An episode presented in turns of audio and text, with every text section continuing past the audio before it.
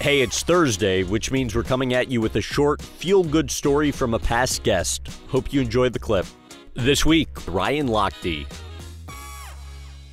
I want to ask you about a couple notable moments from your career. The first being uh, the 2004 Olympic trials, where you qualified for the Games for the first time, not only ensuring that you'd be an Olympian for the first time, mm-hmm. but that your dad a long-time swimming coach, had not only his first ever student in the Olympic yeah. Games, but it just so happened to be his son.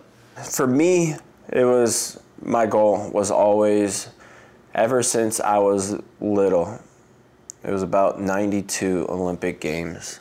Um, I remember seeing, um, I actually have a cap of him uh, he was a Pablo Morales. He was a 100 butterflyer for the U.S. It says, to Ryan, keep on flying. And I just remember being like him. And he's like, that's when I set my goals. I was like, I want to make the Olympic team, but I just don't want to make the Olympic team. I want to get a gold medal. And while getting a gold medal, I want to break a world record.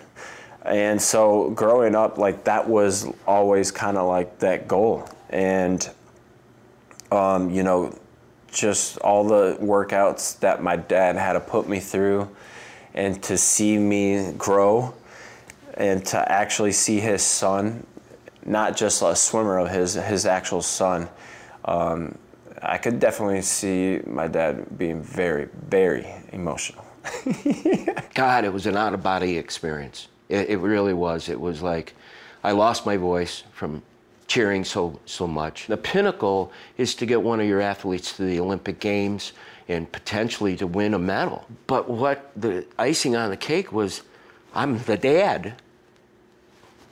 And and and to see one of my athletes um, that I have coached most of his life to make the team, it was like, wow, you you you you reached the top of Everest. The 2008 Olympic Games.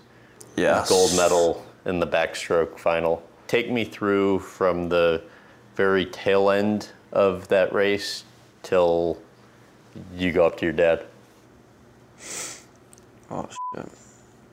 I told myself I wasn't gonna get teary eyed for this, but I remember pushing off the wall, going into the last 50 of the 200 backstroke in Beijing, and I could see out of the uh, the corner of my eye like Aaron Peirsol, which is the current world record holder, had it for so many years. Um, never lost that race. Uh, I just remember towards the end of the race, we were going neck and neck, stroke for stroke, and I remember like staring up at the ceiling and being um, if there's anyone up there, help me. I've always told Ryan that he was good, but in order for you to be great, you have to, in my opinion, as a swim coach, Ryan, you're going to have to win the gold medal and break a world record. Because that was my goal, that was my dream. Now, to me, that's being great. And then, um, for some something happened and I got this burst of energy or something and it like someone just slingshotted me to the finish. I just remember touching that wall and seeing lane, um, I think it was like lane five, like Ryan Lochte, and it had a big WR, meaning world record. And, and I won.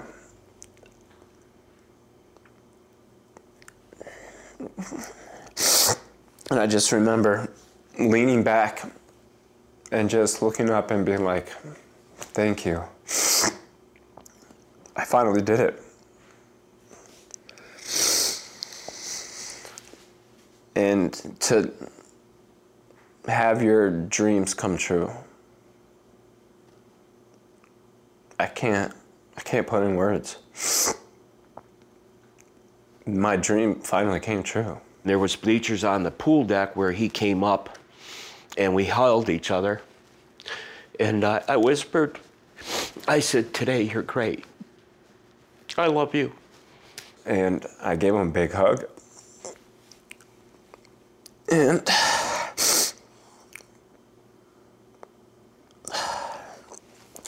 I said, Dad, I did it. He goes, No. No. No, you're great. We'll be back with another positive story from a past interview next Thursday. We'll pull it from our highest performing clips according to our digital community. Head over to youtube.com slash Graham Bensinger to join us. Thanks for listening.